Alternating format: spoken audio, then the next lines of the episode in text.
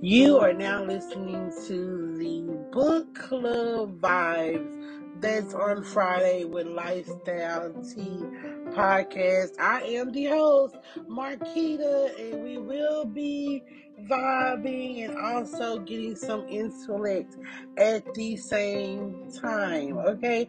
So y'all sit back. Also, don't forget, Lifestyle T Customs, we are still in the building. We have some sales going on. There is a 20% off of custom face mask, picture and wording. So y'all check out lifestyletcustoms.bigcartel.com. Okay, y'all ready? Let's go. Okay, my people, so let's get right into it. We are going over the Becoming book by Michelle Obama. And I would like for everyone to please go to all the major platforms that Lifestyle T is on, which is Google, Apple, Anchor, Spotify, and many, many more. Go and subscribe and review. Y'all know I like to hear what my people's got to say.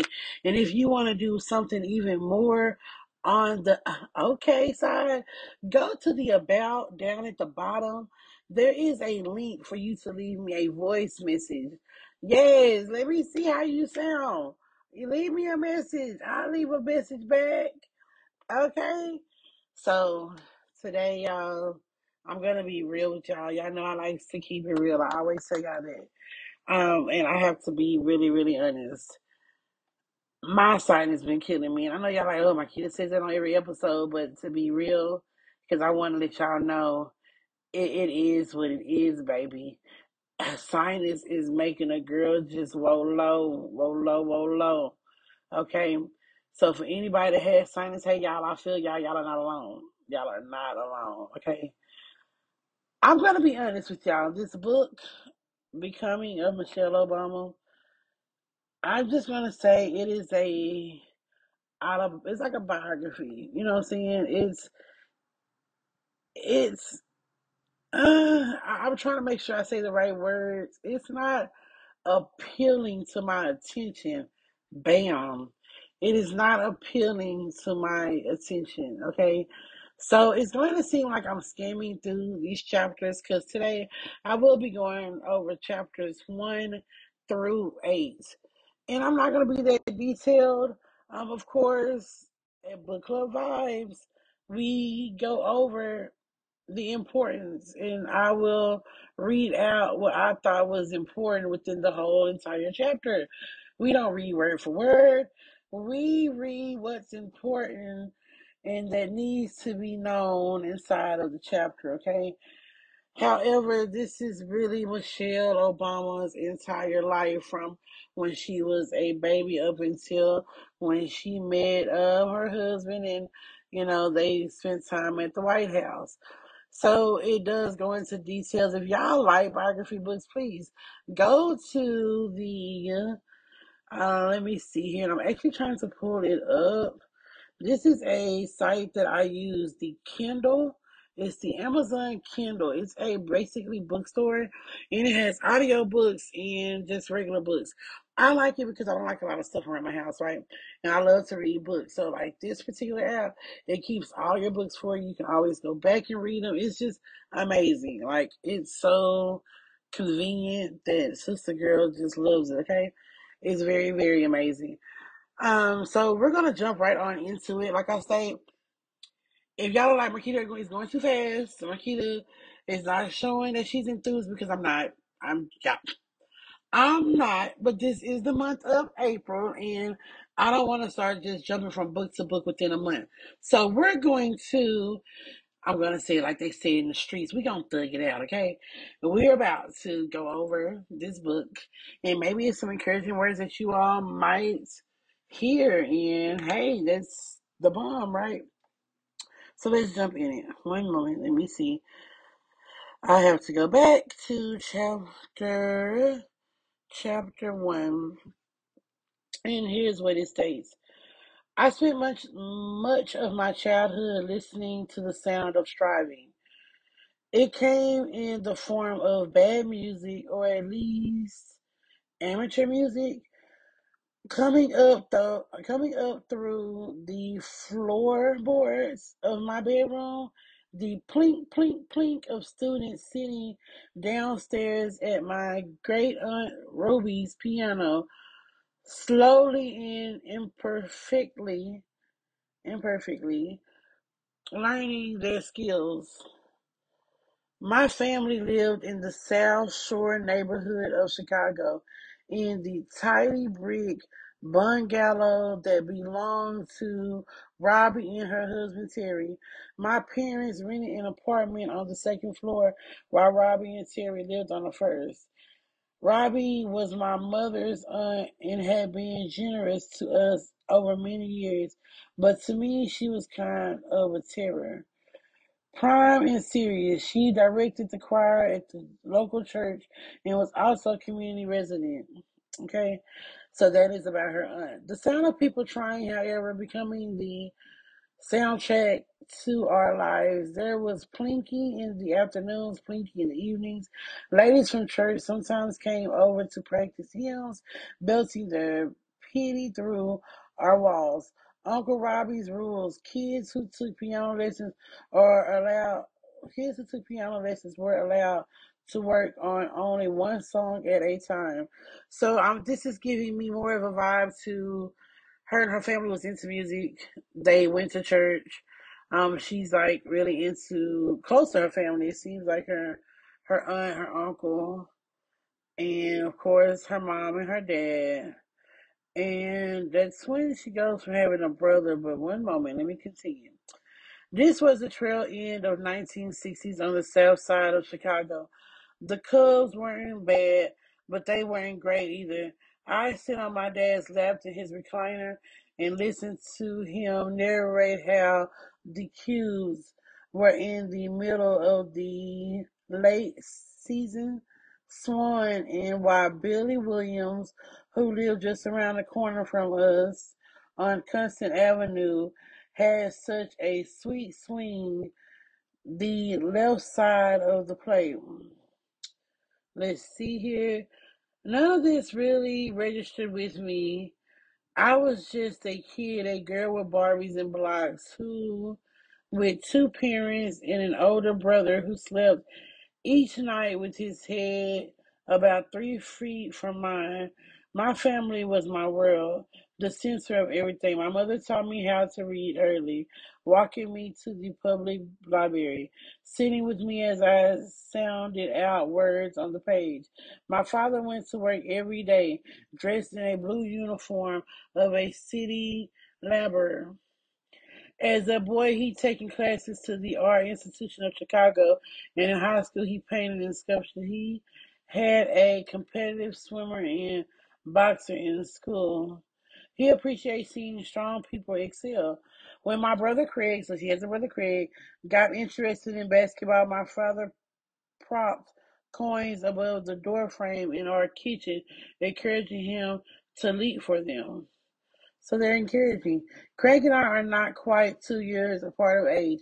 He's got my father's soft eyes and optimistic spirit, my mother's implacability. The two of us have always been tight, and in part thanks to an unwavering and somewhat allegiance, he seemed to feel for his baby sister right from the start. That is super cute. So her and her brother had a good bond. I am now going to chapter 2. And I like school right away. I like my teachers and white lady named Miss Doros, who seemed ancient to me, but was probably in her 50s. Her classroom had big sunny windows, a collection of Barbie dolls to play with, and a giant cardboard playhouse in the back. I was confident in my own ability to read. At home, I plowed through the Dick and Jane books, courtesy of my mom's library card, and thus was thrilled to hear that our first job as kindergartens will be learning to read new sets of words by sight.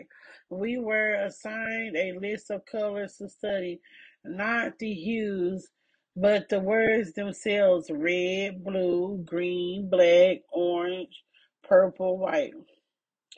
And she knew because, you know, she was taught how to read at an early age. And I think that's what us parents need to keep in mind. And I say us parents because if I had to just change some things about my parents, it would have been while my baby was babies to, I kept them in Barney. They was watching, what is that? With the, oh my gosh, y'all, I just lost train of thought, but y'all know what I'm talking about. Y'all make sure y'all send me a message or a voicemail about the TV show, because I know it was on channel 13, and Veggie Tales. There we go, Veggie Tales. So they watch educational things, but to sit there and really, you know, teach them things before they got into school, I wish I would have done more of that, or I wish I would have done that even better. Let me just say that. Let me see here. Let me continue going. One moment. At home, I lived in a world of high drama and intrigue. There were births, feds, and betrayals. There were hope, hatred, and sometimes sex. My preferred way to pass time between school and dinner was to park myself in the common area outside my room and Craig's and spread my Barbies across the floor, spinning out scenarios that felt as real to me as life itself. Sometimes inserting Craig's G.I. Joe action figures, okay? So she played with a lot of dolls, and I could see myself when I was doing it to kids. You know, we tend to, you know, make you believe like we're at a certain spot or for example, I've always thought, especially when I watched Will Smith, I would picture myself living the lifestyle that they live. So it was like I was dreaming and I wanted that to happen, right? So, I mean, I feel her. And that's to get away from the grown-ups, right? Especially when you're at a young age. And it says, now that I'm an adult, I realize that kids know at a very young age when they're being devalued, when adults aren't invested enough to help them learn. Their anger over it can manifest itself to unruliness. It's hardly their fault. They aren't bad kids. They just trying to survive bad circumstances. And I feel her on that. She says, at the time, though, I was happy to have escaped. But I learned many years later that my mother, who is by nature weary and quiet, but generally also the most forthright person in my room, made a point of seeking out the second grade teacher, okay? Because how when she was brought up, it's from what I'm reading, teachers were kind of hard on her. And I'm just like, I don't know how I can be able to deal with the teachers being so hard. And you have teachers nowadays, even with my kids, you know, not every teacher is perfect. Not everyone is perfect, but it's once again comes with that confidence that we talked about. We've been talking about it all April, you know, to be able to go to the teacher or to the person and speak up for your kids, you know. So let's continue going. I'm on chapter 3 now. Somewhere along the way, my normally laid back brother started spout worries. I can't say exactly when or why this began, but Craig, the boy who could high five and wrap his way around the neighborhood in 10 minutes, regardless of his surroundings, grew more fretful and vigilant at home, convinced that he was creeping our way. In the evenings at our apartment, he rehearsed for every outcome. Okay, so he just wanted it. Craig's biggest fear, however, was also probably the most realistic, and that was fire. House fires were a regular occurrence in Chicago, in part due to who let their ability slide into their disrepair, and we're all too happy to reap the insurance benefits when a fire tore through. Okay, so it seems like, you know, she's just talking about the everyday living. To this end, as kids, we ran through our escape route possibilities, trying to guess whether we could jump from a window to the oak tree in front of the house or to a neighbor's rooftop in the event of a fire. We imagined what would happen if a grease fire broke out in the kitchen. Oh my, Craig and I had a little concern about our mom in an emergency. She was small and agile and one of those people who, if her adrenaline got going, could probably bench press a car off a baby. Okay, so she was pretty tough. My father was not accustomed to being helpless. He lived his life in defense of that very prospect, looking after our car, paying the bills on time, never discussing his advancing multiple, nor missing a day of work. Okay, so he was a go-getter. Okay, I'm loving that. Her daddy was a go-getter. Okay, so then he goes to talk about how he, you know, he worked a lot of his 9s to 5s for years. He was the captain of the city Democratic Party, okay. He paid weekly visits. He paid weekend visits to a nearby neighborhood to check in on his constituents. Okay. Well, that's cool. So now we're going to go to chapter 4 and go ahead and finish off 4 through 8. But before we do, Sister Girl has to go and get her a sip of drink. I will be back. Y'all listen to the Anchor ad. It may be, you know, worth your while. Okay, I'll be back. Okay, I am back, my people. So let's go on to chapter 4, okay? And now we're going to go between chapters 4 through 8. And really, this is still talking about school. So we're still when she was in college. Now we're getting into college, okay, y'all? So it says, at school, we were given an hour-long break for lunch each day because my mother didn't work and our apartment was so close by. I usually marched home with 4 or 5 of my friend girls, all of us talking nonstop, ready to play jacks and watch All American Children while my mom handed us sandwiches. Okay, so her mom was pretty much a stay-at-home mom and made sure she was good. My mom, meanwhile, was plenty happy to serve us. It gave her an easy window into our world. As my friends and I ate and gossiped, she often stood by quietly, engaging in some household chores, not hiding the fact that she was taking in every word. In my family, with 4 of us packed into less than 900 square feet of living space, we never had any privacy anyway. It mattered only sometimes. Craig, who was suddenly interested in girls, had started taking his phone calls behind closed doors in the bathroom. The phone's acrylic cord stretched taut across the hallway from its wall-mounted base in the kitchen. Now, do y'all remember the house phones? All of my 80s babies, you know, do y'all remember the house phones? And I used to be like, oh my God, because my parents and whatnot could answer the phone and see who I'm on the phone with. It's just like, it's nothing compared to the day and age that we have going on right now. And I'm not gonna lie, if I had a choice, I would take it back with the telephones for the young bucks.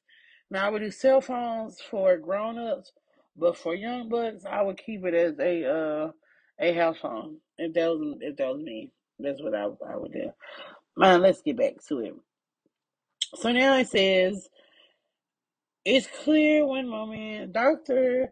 Lazio was a round, cheery man who had an afro that puffed out. It's clear from his letter that he understood precisely what he was up against. Failure is a feeling long before it comes an actual result. It's vulnerability that breeds with selfish doubt and then is escalated, often deliberately, by fear. Those feelings of failure that he mentioned were everywhere already in my neighborhood, in the form of parents who couldn't get ahead financially. And I like that. Like, I like that, seeing what he said. And don't forget, y'all, failure is a feeling long before it comes in actual results. Remember that. It's vulnerability that breeds with self-doubt and then is escalated, often deliberately, by fear. Okay, so y'all remember that. Y'all remember that. I think that's so important.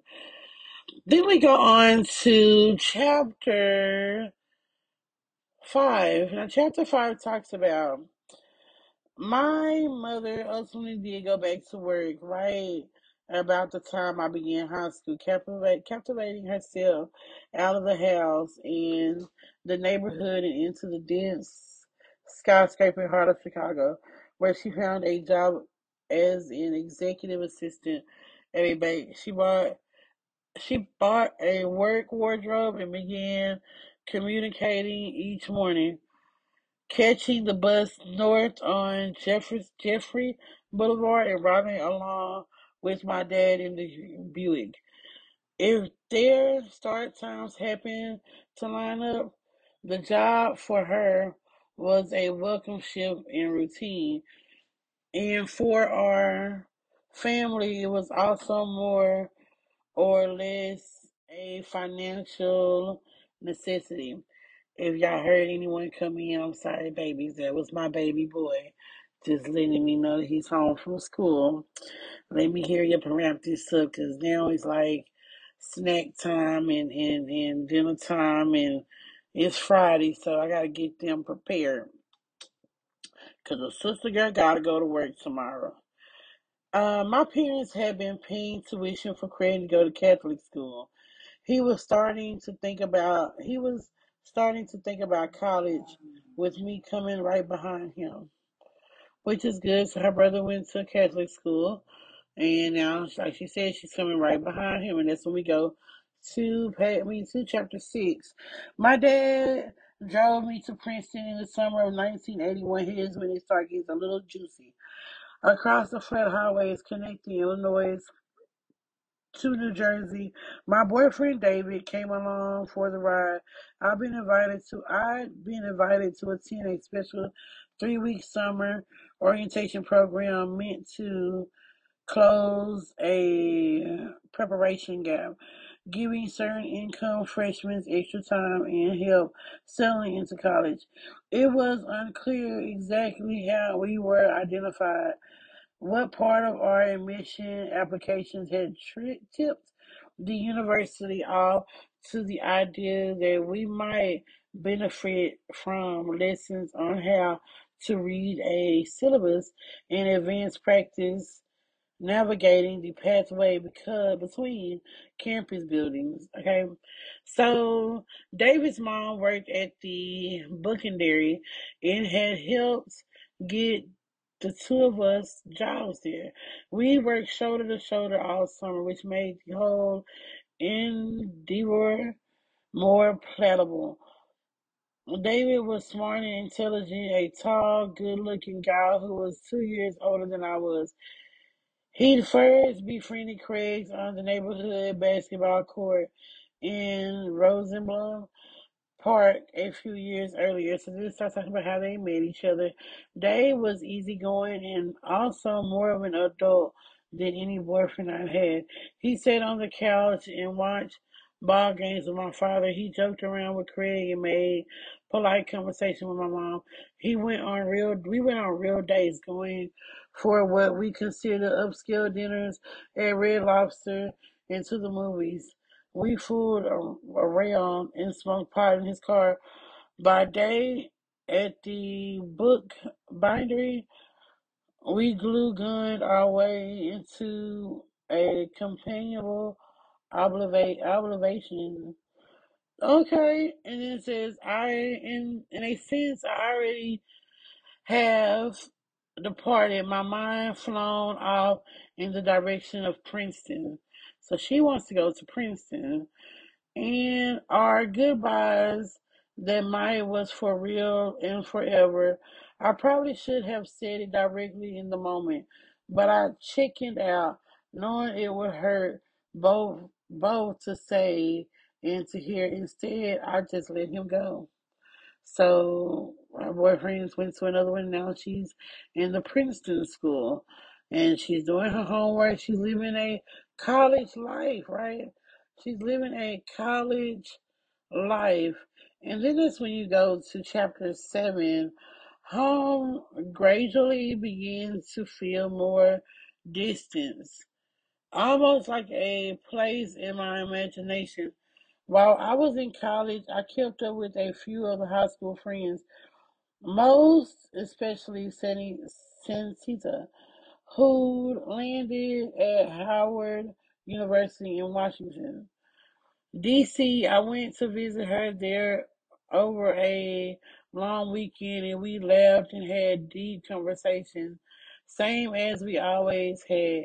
Girl, you still in the hood? I teased after a giant rat charged past us outside her dorm, and its student population, twice the size of Princeton, was almost entirely black.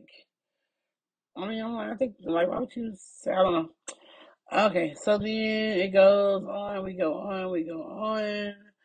Hold on one moment. We're still at 7. And 7 just talks about her life in the Princeton. And this may be the foundation problem with caring a lot about what others think. It can put you on the established path. My ends isn't that impressive path, and keep you there for a long time. Maybe it stops you from swerving, from ever even considering a swerve, because what you risk losing in terms of others people's high regards can feel costly. Maybe you spent 3 years in Massachusetts studying unconditional law and discussing the relatives, which I feel them, like, you're not supposed to listen to what nobody else thinks. And once again, that's where their confidence comes from. And so then we go to Barack Obama was late on, this is chapter 8. Barack Obama was late on day 1. I sat in my office on the 47th floor, waiting and not waiting for him to arrive.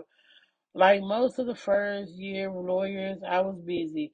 I put in long hours at Sidley and Austin, often eating broth, lunch and dinner at my desk while combating a continuous flow of documents. I read memos, I wrote memos, I edited other people's memos. At this point, I thought of myself basically a memo person. I knew the relaxed patios of the South Side and the high-minded direction of the Ivy League. So African-American women, several years my seniors, just sat outside my office and answered my phone.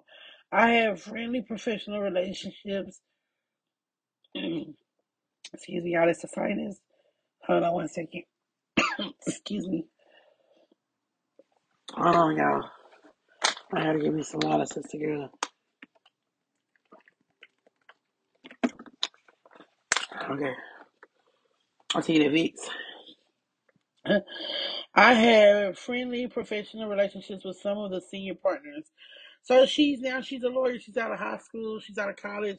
And now she's a lawyer. And now she's Barack Obama's lawyer. And any sign of this guy, she's still looking for him. He still hasn't came. Barack Obama had already created a stir at the firm. For one thing, he just finished his first year of law school, and normally We only hired second-year students for summer positions, but rumor had it he was exceptional.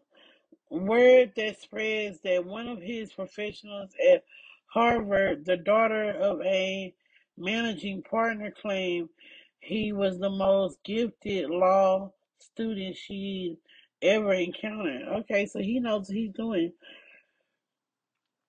It was another 10 minutes before he checked in at the reception area in our floor, and I walked out to meet him, finding him seated on the couch. One Barack Obama, dressed in a dark suit and still a little damp from the rain. He grinned sheepishly and apologized for his lateness as he shook my hand. He had a wide smile and was taller and thinner than I'd imagined he'd be. A man who was clearly not much of an eater, who also looked fully unaccustomed to wearing business clothes. If he knew he was arriving with a whiz-kid reputation, it didn't show. As I walked him through the quarters to my office, introducing him to the cushy of corporate law, showing him the word processing center and the coffee machine, explaining our system of tracking billable hours.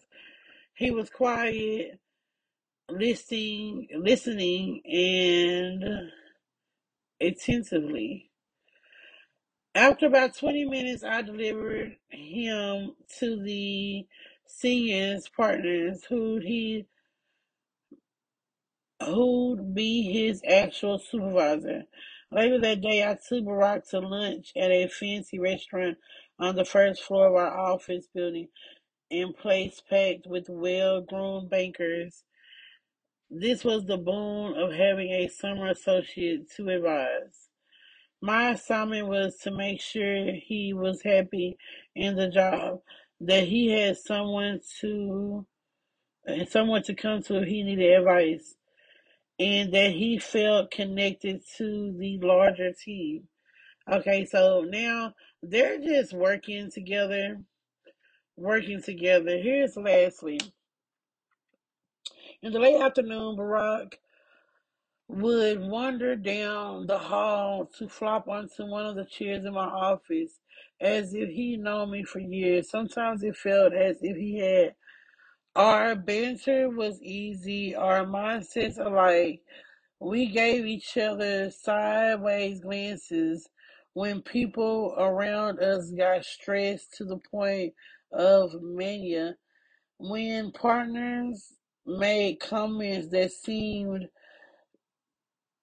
out of touch, what was unspoken but obviously was that he was a brother in our office, which employed more than 400 lawyers, only about 5 full-time attorneys were African Americans.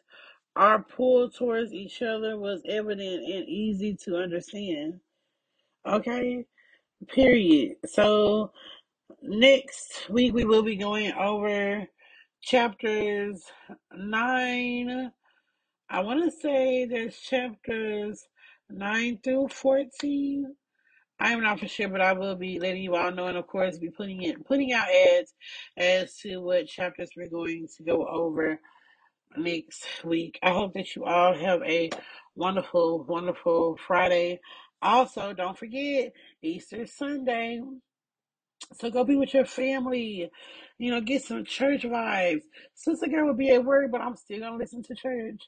And I still will be, mingling with my family. So you all just go ahead, go live life. I'll be back.